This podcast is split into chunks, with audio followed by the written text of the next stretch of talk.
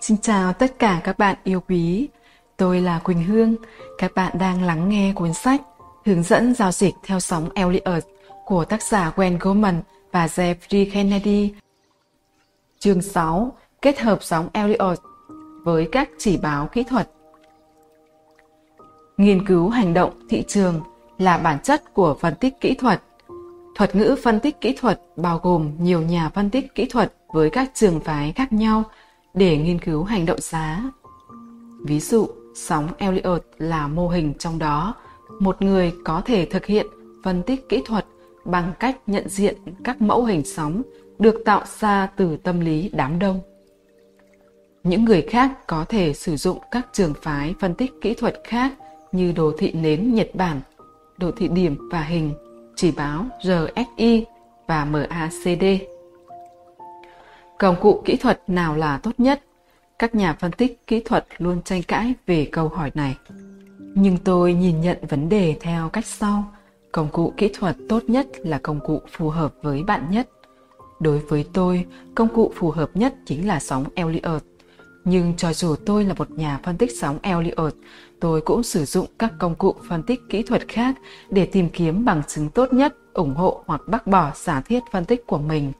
Điều này sẽ làm cải thiện thành quả giao dịch. Thực sự sóng Elliott khi kết hợp với các chỉ báo kỹ thuật sẽ làm tăng khả năng thành công của bạn. Khi có sự xác nhận đồng thời của sóng Elliott và chỉ báo kỹ thuật, bạn nên thực hiện giao dịch ngay lập tức thay vì tiếp tục quan sát đồ thị và chờ đợi tín hiệu giao dịch khác tốt hơn. Trong tình huống có một mẫu hình sóng rất đẹp nhưng lại không được ủng hộ bởi các chỉ báo kỹ thuật hoặc đã xuất hiện các tín hiệu kỹ thuật để giao dịch nhưng lại mâu thuẫn với các mẫu hình sóng. Bạn nên thận trọng khi giao dịch và thực hiện quản trị rủi ro tốt hơn. Ví dụ bạn có thể thực hiện giao dịch nhưng giảm rủi ro chấp nhận, chẳng hạn chỉ giao dịch với 50 cổ phiếu thay vì 100 cổ phiếu như thường lệ. Sau đây là những ví dụ cho thấy tôi đã áp dụng các chỉ báo kỹ thuật với phân tích sóng Elliott vào hoạt động giao dịch của mình như thế nào. Ví dụ giao dịch theo tín hiệu phần kỳ âm của chỉ báo RSI đối với cổ phiếu mã CREE. Trong ví dụ đầu tiên, hình 6.1 cho thấy chỉ báo RSI hữu ích như thế nào trong việc xác định tín hiệu giao dịch ở cổ phiếu CREE. Được xây dựng bởi Wilder, chỉ báo RSI là một trong những công cụ hiệu quả để đo lường đà tăng trưởng và xác định phân kỳ. Phân kỳ được hình thành khi giá và các chỉ báo di chuyển theo các hướng ngược nhau. Phân kỳ dương xảy ra khi giá tạo đáy mới, trong khi các chỉ báo lại tạo đáy cao hơn. Ngược lại, phân kỳ âm xảy ra khi giá tạo đỉnh cao hơn, nhưng chỉ báo lại thất bại tạo đỉnh mới. GREE chuyển động theo năm sóng từ đáy tháng 12 năm 2011 tại mức 20,25 đô lên đỉnh tháng 5 năm 2012 tại mức 33,45 đô. Hướng dẫn sóng Elliott về cách tính chiều sâu của sóng hiệu chỉnh đề nghị giá nên được đẩy về vùng giá sóng 4 trước đó, đặc biệt là tại đáy sóng 4. Trong trường hợp này, đáy của sóng 4 là 28,81 đô, vì thế, cơ hội giao dịch ở đây sẽ là bán khống nhằm khai thác cơ hội giá giảm về ít nhất mức 28,81 đô. Kế hoạch giao dịch sẽ là bán 100 cổ phiếu CREE khi giá nằm dưới mức 31,05 đô, là đáy của dao động trước đó. Nếu điều này xảy ra, lệnh dừng lỗ ban đầu nên nằm cao hơn một chút so với đỉnh 33,45 đô. Không chỉ phương pháp đếm sóng Elliott ủng hộ quan điểm bán khống ở cổ phiếu CREE, lưu ý trong hình 6.2, giá và chỉ báo RSI đang tạo nên phân kỳ âm từ tháng 2 là một dấu hiệu cho thấy đà tăng giá bị suy yếu. Mặc dù CREE thiết lập đỉnh mới vào tháng 3, tháng 4 và tháng 5, nhưng chỉ báo RSI thì không. Phần kỳ âm thường là điểm báo về xu hướng giảm điểm vì thế, mẫu hình sóng Elliott giảm giá kết hợp với phần kỳ âm giữa giá và RSI tạo nên tín hiệu mạnh hơn để bán khống. Trong những ngày tiếp theo, xem hình 6.3, cổ phiếu CREE giảm xuống dưới mức 31,05 đô, đồng nghĩa kích hoạt lệnh bán khống, lệnh dừng lỗ ban đầu nên đặt tại 32,85 đô. Đơn giản vì nếu tăng giá tăng vượt lên trên 32,85 sẽ cho thấy đợt sụt giảm từ đỉnh 33,45 đô chỉ mang tính hiệu chỉnh và xu hướng tăng dài hạn sẽ quay trở lại. Sau khi vị thế bán khống được mở vào ngày 15 tháng 5, CREE tiếp tục giảm như kỳ vọng, xem hình 6.4. Vì thế chúng ta sẽ hạ lệnh dừng lỗ về mức 31,95 đô. Với mức giá mở vị thế tại 31,05 đô và lệnh dừng lỗ đặt tại 31,95 đô, rủi ro cho giao dịch này sẽ ít hơn 1 đô. Khi bắt đầu giao dịch, bạn nên đặt lệnh dừng lỗ ở mức giá bạn đã phân tích. Sau khi giao dịch được thực hiện, bạn dần dần kéo lệnh dừng lỗ về hướng làm giảm rủi ro. Nếu như khẩu hiệu của các nhân viên bán hàng là luôn hết hàng, khẩu hiệu của các nhà giao dịch chuyên nghiệp là luôn quản trị được rủi ro. Điều này nghe có vẻ thì dễ, nhưng giao dịch thành công tùy thuộc nhiều vào tâm lý của nhà giao dịch hơn là quản trị rủi ro. Nếu phân tích yếu tố cấu thành, quản trị rủi ro chỉ chiếm tầm quan trọng khoảng 30% trong một giao dịch thành công. Hệ thống giao dịch chỉ 10% và tâm lý giao dịch chiếm đến 60%. Bằng cách hạ dần lệnh dừng lỗ về điểm mở vị thế bán khống tại 31,05 đô, xem hình 6.5, chúng ta thực hiện bước thứ hai trong ba bước quản trị rủi ro là giảm rủi ro về bằng không, tạm chưa tính đến chi phí giao dịch. Nếu vị thế bị đóng lệnh ngay bây giờ, chúng ta sẽ không thua trong giao dịch này. Đây là điều mà tôi gọi là kinh doanh không có rủi ro. Bước tiếp theo là bảo vệ lợi nhuận đang có bằng cách hạ lệnh dừng lỗ về mức 30,05 đô. Xem hình 6.6. Tức nằm dưới mức giá mở vị thế của chúng ta. Đây là động thái nhằm phản ứng với khoảng trống giảm giá xuất hiện vào ngày 22 tháng 5. Ngày tiếp theo, xem hình 6.7, chúng ta đã bảo vệ nhiều hơn lợi nhuận đang có bằng cách hạ lệnh dừng lỗ xuống mức 27,05 đô. Với mức giá mở vị thế tại 31,05 đô và hạ lệnh dừng lỗ hiện nay là 27,05 đô, chúng ta đã bảo vệ 4 đô lợi nhuận cho mỗi cổ phiếu giao dịch này. Một tuần sau, vào ngày 29 tháng 5, giá chạm lệnh dừng lỗ tại 27,05 đô, xem hình 6.8. Kết quả giao dịch trong 9 ngày là tỷ suất sinh lợi 12,88%, tương ứng với 400 đô. Như bạn có thể thấy, sau khi vượt qua lệnh dừng lỗ, chỉ vài xu, CREE giảm trở lại hơn 15%. Có phải lệnh dừng lỗ của chúng ta đã đặt quá chặt? Đây là một câu hỏi gây nhiều tranh cãi. Nhưng rốt cuộc mục tiêu của nhà giao dịch chỉ là một, kiếm tiền. Mục tiêu của bạn không phải là bán tại đỉnh và mua tại đáy. Mục tiêu của bạn không phải là hoàn hảo cho từng giao dịch, mà là phải có lệnh dừng lỗ tốt nhất cho mỗi giao dịch. Thực sự nếu lệnh giao dịch này bị đóng tại mức dừng lỗ 30,05 đô vào ngày 22 tháng 5. Đây vẫn là giao dịch có lãi. Đừng tự trách móc bản thân vì sự không hoàn hảo này. Nếu bạn kiếm tiền, hãy đứng dậy khỏi máy tính và nở một nụ cười toe tét như chú mèo. Nên nhớ, có một gã nào đó ở phía giao dịch đối lập đã bị lỗ. Mặc dù bạn muốn kiếm được nhiều tiền nhất cho từng giao dịch, nhưng thái độ này có thể dẫn tới kết quả tiêu cực, chẳng hạn như hành động mua, bán vội vàng hoặc giao dịch quá mức. Là một nhà giao dịch, bạn nên thực hiện những giao dịch có khả năng chiến thắng 60 đến 80% hơn là cố gắng chiến đấu với những gã cào bồi. Bạn đừng nên trở thành một nhà giao dịch kiêu ngạo luôn cố gắng bán đỉnh và mua đáy trên thị trường. Ví dụ về kết hợp đồ thị nến Nhật Bản và chỉ báo MACD với mẫu hình sóng Elliott để bắt sóng tăng ở cổ phiếu mã WMT. Trong ví dụ tiếp theo về cổ phiếu mã WMT được thể hiện trong hình 6.9, chúng ta sẽ kết hợp đồ thị nến Nhật Bản với chỉ báo MACD khi đếm sóng Elliott. Nếu bạn chưa biết về đồ thị nến Nhật Bản, tôi khuyến nghị bạn nên đọc của sách nổi tiếng Đồ thị nến Nhật Bản trong chuỗi sách hướng dẫn thực hành. Bạn cũng có thể đọc thêm cuốn sách của Michael Thompson về đồ thị nến Nhật Bản. Nói một cách đơn giản, đồ thị nến Nhật Bản cũng sử dụng các dữ liệu cơ bản là giá mở cửa, giá cao nhất, giá thấp nhất, giá đóng cửa. Điểm khác biệt là cách sắp xếp và thể hiện các dữ liệu này như thế nào.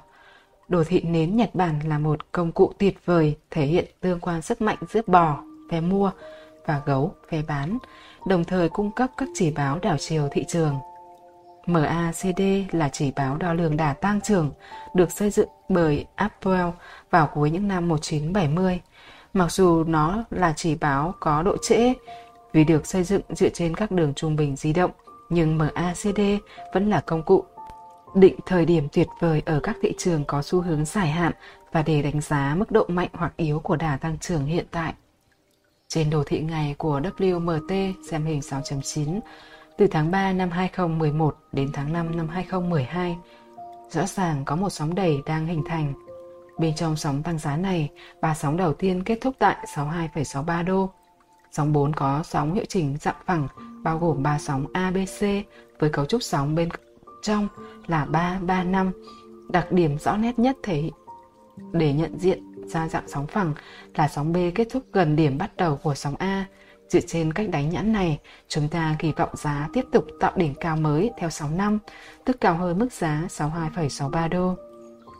Vì muốn nhìn thấy nhiều bằng chứng ủng hộ cho kịch bản đếm sóng này, tôi kiểm tra thêm hai chỉ báo kỹ thuật để xem chúng có đồng ý với phân tích sóng Elliot chúng ta đang đếm hay không.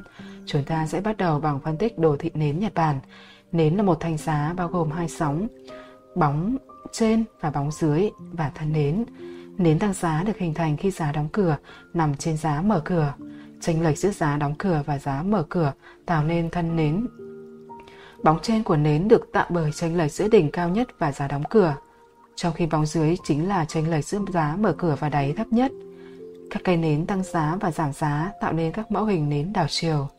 Trong trường hợp của cổ phiếu WMT, mẫu hình nến Nhật Bản được hình thành vào cuối tháng 4 và đầu tháng 5. Mẫu hình này xảy ra khi giá mở cửa nằm phía dưới giá đóng cửa của cây nến trước đó, nhưng giá đóng cửa lại nằm trên giá mở cửa của cây nến trước đó. Đó là mẫu hình đảo ngược tăng giá cho thấy xu hướng tăng giá xuất hiện. Kết hợp mẫu hình nến Nhật Bản với kịch bản đếm sóng tăng giá, chúng ta có tín hiệu mua với độ tin cậy cao. Bây giờ chúng ta hãy nghiên cứu chỉ báo kỹ thuật khác. Đồ thị hình 6.11 bao gồm hai chỉ báo MACD và MACD histogram. Đường MACD là chênh lệch giữa EMA12 giai đoạn EMA26 giai đoạn. Đường tín hiệu chỉ là đường trung bình di động mũ EMA, chính giai đoạn của đường MACD. MACD histogram thể hiện chênh lệch giữa đường MACD và đường tín hiệu. Đà tăng trưởng được thể hiện trên cả MACD và MACD histogram bởi phân kỳ dương. Cụ thể trong sóng 4, MACD tại đáy cao C cao hơn MACD tại đáy sóng A. Phân kỳ dương hàm ý thị trường vẫn còn đang có lực tăng giá mạnh. Với kịch bản đếm sóng tăng giá, mẫu hình trên đồ thị tuần và phân kỳ dương giữa giá với MACD cũng như MACD histogram, chúng ta có 3 bằng chứng để mua WMT. Trong ví dụ này, xem hình 6.12. Tôi nghĩ điều này vừa thú vị, vừa mang tính hình mẫu nghiên cứu để giao dịch WMT theo cả hai cách. Đầu tiên, chúng ta sẽ mua 100 cổ phiếu WMT tại mức giá 59,10 đô với lệnh dừng lỗ 8, 58,27 đô. Chưa tính đến phí hòa hồng, chi phí mua sẽ là 5.910 đô. Thứ hai, sử dụng các hợp đồng quyền chọn bằng cách mua 10 hợp đồng quyền chọn mua tháng 9 năm 2012 tại giá thực hiện 60 đô. Với mức phí 1,7 đô, chưa tính đến phí hoa hồng, tổng phí mua hợp đồng quyền chọn này là 1.700 đô. Hình 6.13 cho thấy điều gì diễn ra sau khi chúng ta mua vào. WMT xuất hiện khoảng trống tăng giá mạnh vào ngày 17 tháng 5. Phản ứng với hành động giá này, chúng ta nâng lệnh dừng lỗ từ 58,27 đô lên 59,80 đô tức cao hơn mức giá mở vị thế mua. Chúng ta đóng 5 hợp đồng quyền chọn mua tại mức phí 3,65 đô và thu về 1.825 đô, chưa bao gồm phí hòa hồng. Như vậy, chúng ta bỏ túi khoản lợi nhuận 125 đô so với vốn ban đầu là 1.700 đô. Tuy nhiên chúng ta vẫn còn 5 hợp đồng quyền chọn mua tháng 9 còn lại đầy triển vọng. Sau khi giá xuất hiện khoảng trống tăng giá, WMT tiếp tục tăng giá lên cao hơn, xem hình 6.11, nên chúng ta bán số hợp đồng quyền chọn còn lại tại mức phí 4,40 đô. Trong cuộc chơi hợp đồng quyền chọn, chúng ta thu hồi được tổng vốn đầu tư là 1.700 đô và tạo ra khoản lợi nhuận 2.325 đô. Bây giờ hãy quay lại với vị thế giao dịch đang mở cửa chúng ta. Vì quản trị rủi ro là ưu tiên hàng đầu của mỗi nhà giao dịch, chúng ta nâng lệnh dừng lỗ lên 63,10 đô nhằm bảo vệ một khoản lợi nhuận đáng kể.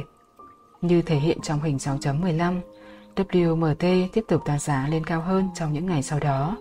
Và khi giá còn tăng, chúng ta nâng lệnh dừng lỗ từ 63,10 đô lên 64,10 đô và sau đó là 65,10 đô như bạn thấy trong hai đồ thị ở hình 6.16 và 6.17. Tại mức giá 65,60 đô, lệnh dừng lỗ bị chạm tới và chúng ta đóng vị thế với mức lợi nhuận 650 đô hoặc 9,91%, xem hình 6.18. Ví dụ giao dịch với nhiều chỉ báo kỹ thuật đối với cổ phiếu mã WINN. Trong ví dụ thứ ba, chúng ta sẽ sử dụng cả ba chỉ báo RSI, đồ thị nến Nhật Bản và MACD cùng với phân tích sóng Elliott để giao dịch cổ phiếu mã WINN. Đợt tăng giá của cổ phiếu WINN từ mức đáy 101,02 đô vào tháng 12 năm 2011 lên mức đỉnh 138,28 đô vào tháng 5 năm 2012 có dạng sóng hiệu chỉnh dích rác đôi như đánh nhãn trong hình 6.19. Cách đếm nhãn sóng Elliott này hàm ý đợt tăng giá từ tháng 12 năm 2012 chỉ là một đợt hiệu chỉnh trong xu hướng giảm. Hành động giá xuất hiện trong tháng 3 và tháng 4 là rất đáng lưu ý. Cụ thể, diễn biến giá tháng 3 xuất hiện mẫu hình tam giác hội tụ, trong khi mẫu hình đang hình thành ở tháng 4 có dạng sóng chéo. Tam giác là một trong ba mẫu hình hiệu chỉnh của lý thuyết sóng Elliott. Nó thường xuất hiện khi giá chuyển động đi ngang bên trong hai đường xu hướng hội tụ. Năm sóng bên trong tam giác được đánh nhãn là A, B, C, D, E và mỗi sóng được chia thành ba sóng nhỏ hơn – Sóng tam giác thường xuất hiện ở vị trí sóng 4, sóng B hoặc sóng X. Điều quan trọng mà các nhà giao dịch cần nhớ là sóng tam giác luôn xuất hiện trước sóng cuối cùng của xu hướng chính. Sóng chéo thường xuất hiện ở vị trí sóng đẩy 5 hoặc vị trí sóng C trong mẫu hình ABC. Trong khi sóng tam giác cảnh báo xu hướng sắp sửa kết thúc, thì sóng chéo cho bạn biết rằng xu hướng đã thực sự kết thúc. Cả sóng tam giác và sóng đệ chéo đều được thiết lập trong tháng 4 sẽ dễ dàng được nhận ra khi đã phân tích đồ thị này kỹ lưỡng vào cuối tuần. Tôi lên kế hoạch giao dịch bán 10 cổ phiếu WINN vào thứ hai ngày 7 tháng 5, xem hình 6.20. Tôi nhanh chóng thực hiện vị thế này vì WINN đã giao dịch dưới đáy sóng 4 của sóng C cuối cùng sóng sóng dích sắc đôi. Nếu bạn nhớ lại chương 1, việc phá vỡ đáy sóng 4 của sóng chéo là kỹ thuật mở vị thế thận trọng để giao dịch cho mẫu hình này. Một vị thế được mở, lệnh dừng lỗ đầu tiên cho giao dịch này được đặt ở đỉnh tháng 5 là 138,28 đô. Nhưng ngoài hai mẫu hình sóng Elliott để thực hiện bán khống ở WINN, chúng ta còn có hai lý do khác. Cụ thể, có mẫu hình phân kỳ âm rứt giá với chỉ báo RSI trên đồ thị ngày xem hình 6.21. Mặc dù phân kỳ âm thường không phải lúc nào cũng tạo ra tín hiệu giảm điểm, nhưng khi kết hợp với điểm sóng Elliott, tín hiệu sẽ mạnh hơn. Ngoài ra, chúng ta cũng nhìn thấy mẫu hình phân kỳ âm, giữa giá và chỉ báo MACD cũng như MACD histogram như thể hiện trong hình 6.22. Như vậy, hai chỉ báo đo lường đà tăng trưởng ủng hộ cho kịch bản đếm sóng giảm giá. Các đồ thị giá đã được thảo luận cho đến thời điểm này đều sử dụng đồ thị hình thanh thông thường. Bây giờ chúng ta hãy xem đồ thị nến Nhật Bản ở hình 6.23 sẽ nói lên điều gì. Hai tuần sau khi chúng ta thực hiện vị thế bán khống, WINN đã giảm gần 20% như thể hiện trong hình 6.24. Vì tốc độ giảm quá nhanh, điều khó nhất là quản trị lệnh dừng lỗ, động. Trong trường hợp này, tôi thực hiện theo quy tắc đơn giản là sử dụng đỉnh hoặc đáy của ngày giao dịch hôm trước. Trong trường hợp của WINN, đỉnh ngày trước đó được vượt qua vào ngày 18 tháng 5 khi giá giao dịch trên mức 106,01 đô. Do đó, giao dịch này sẽ được đóng tại mức giá này và mang về mức lợi nhuận 202,90 đô hoặc 16,06% trong 10 ngày giao dịch. Cảm ơn các bạn đã chú ý lắng nghe. Chúc các bạn giao dịch thành công. Hẹn gặp lại các bạn ở các video lần sau.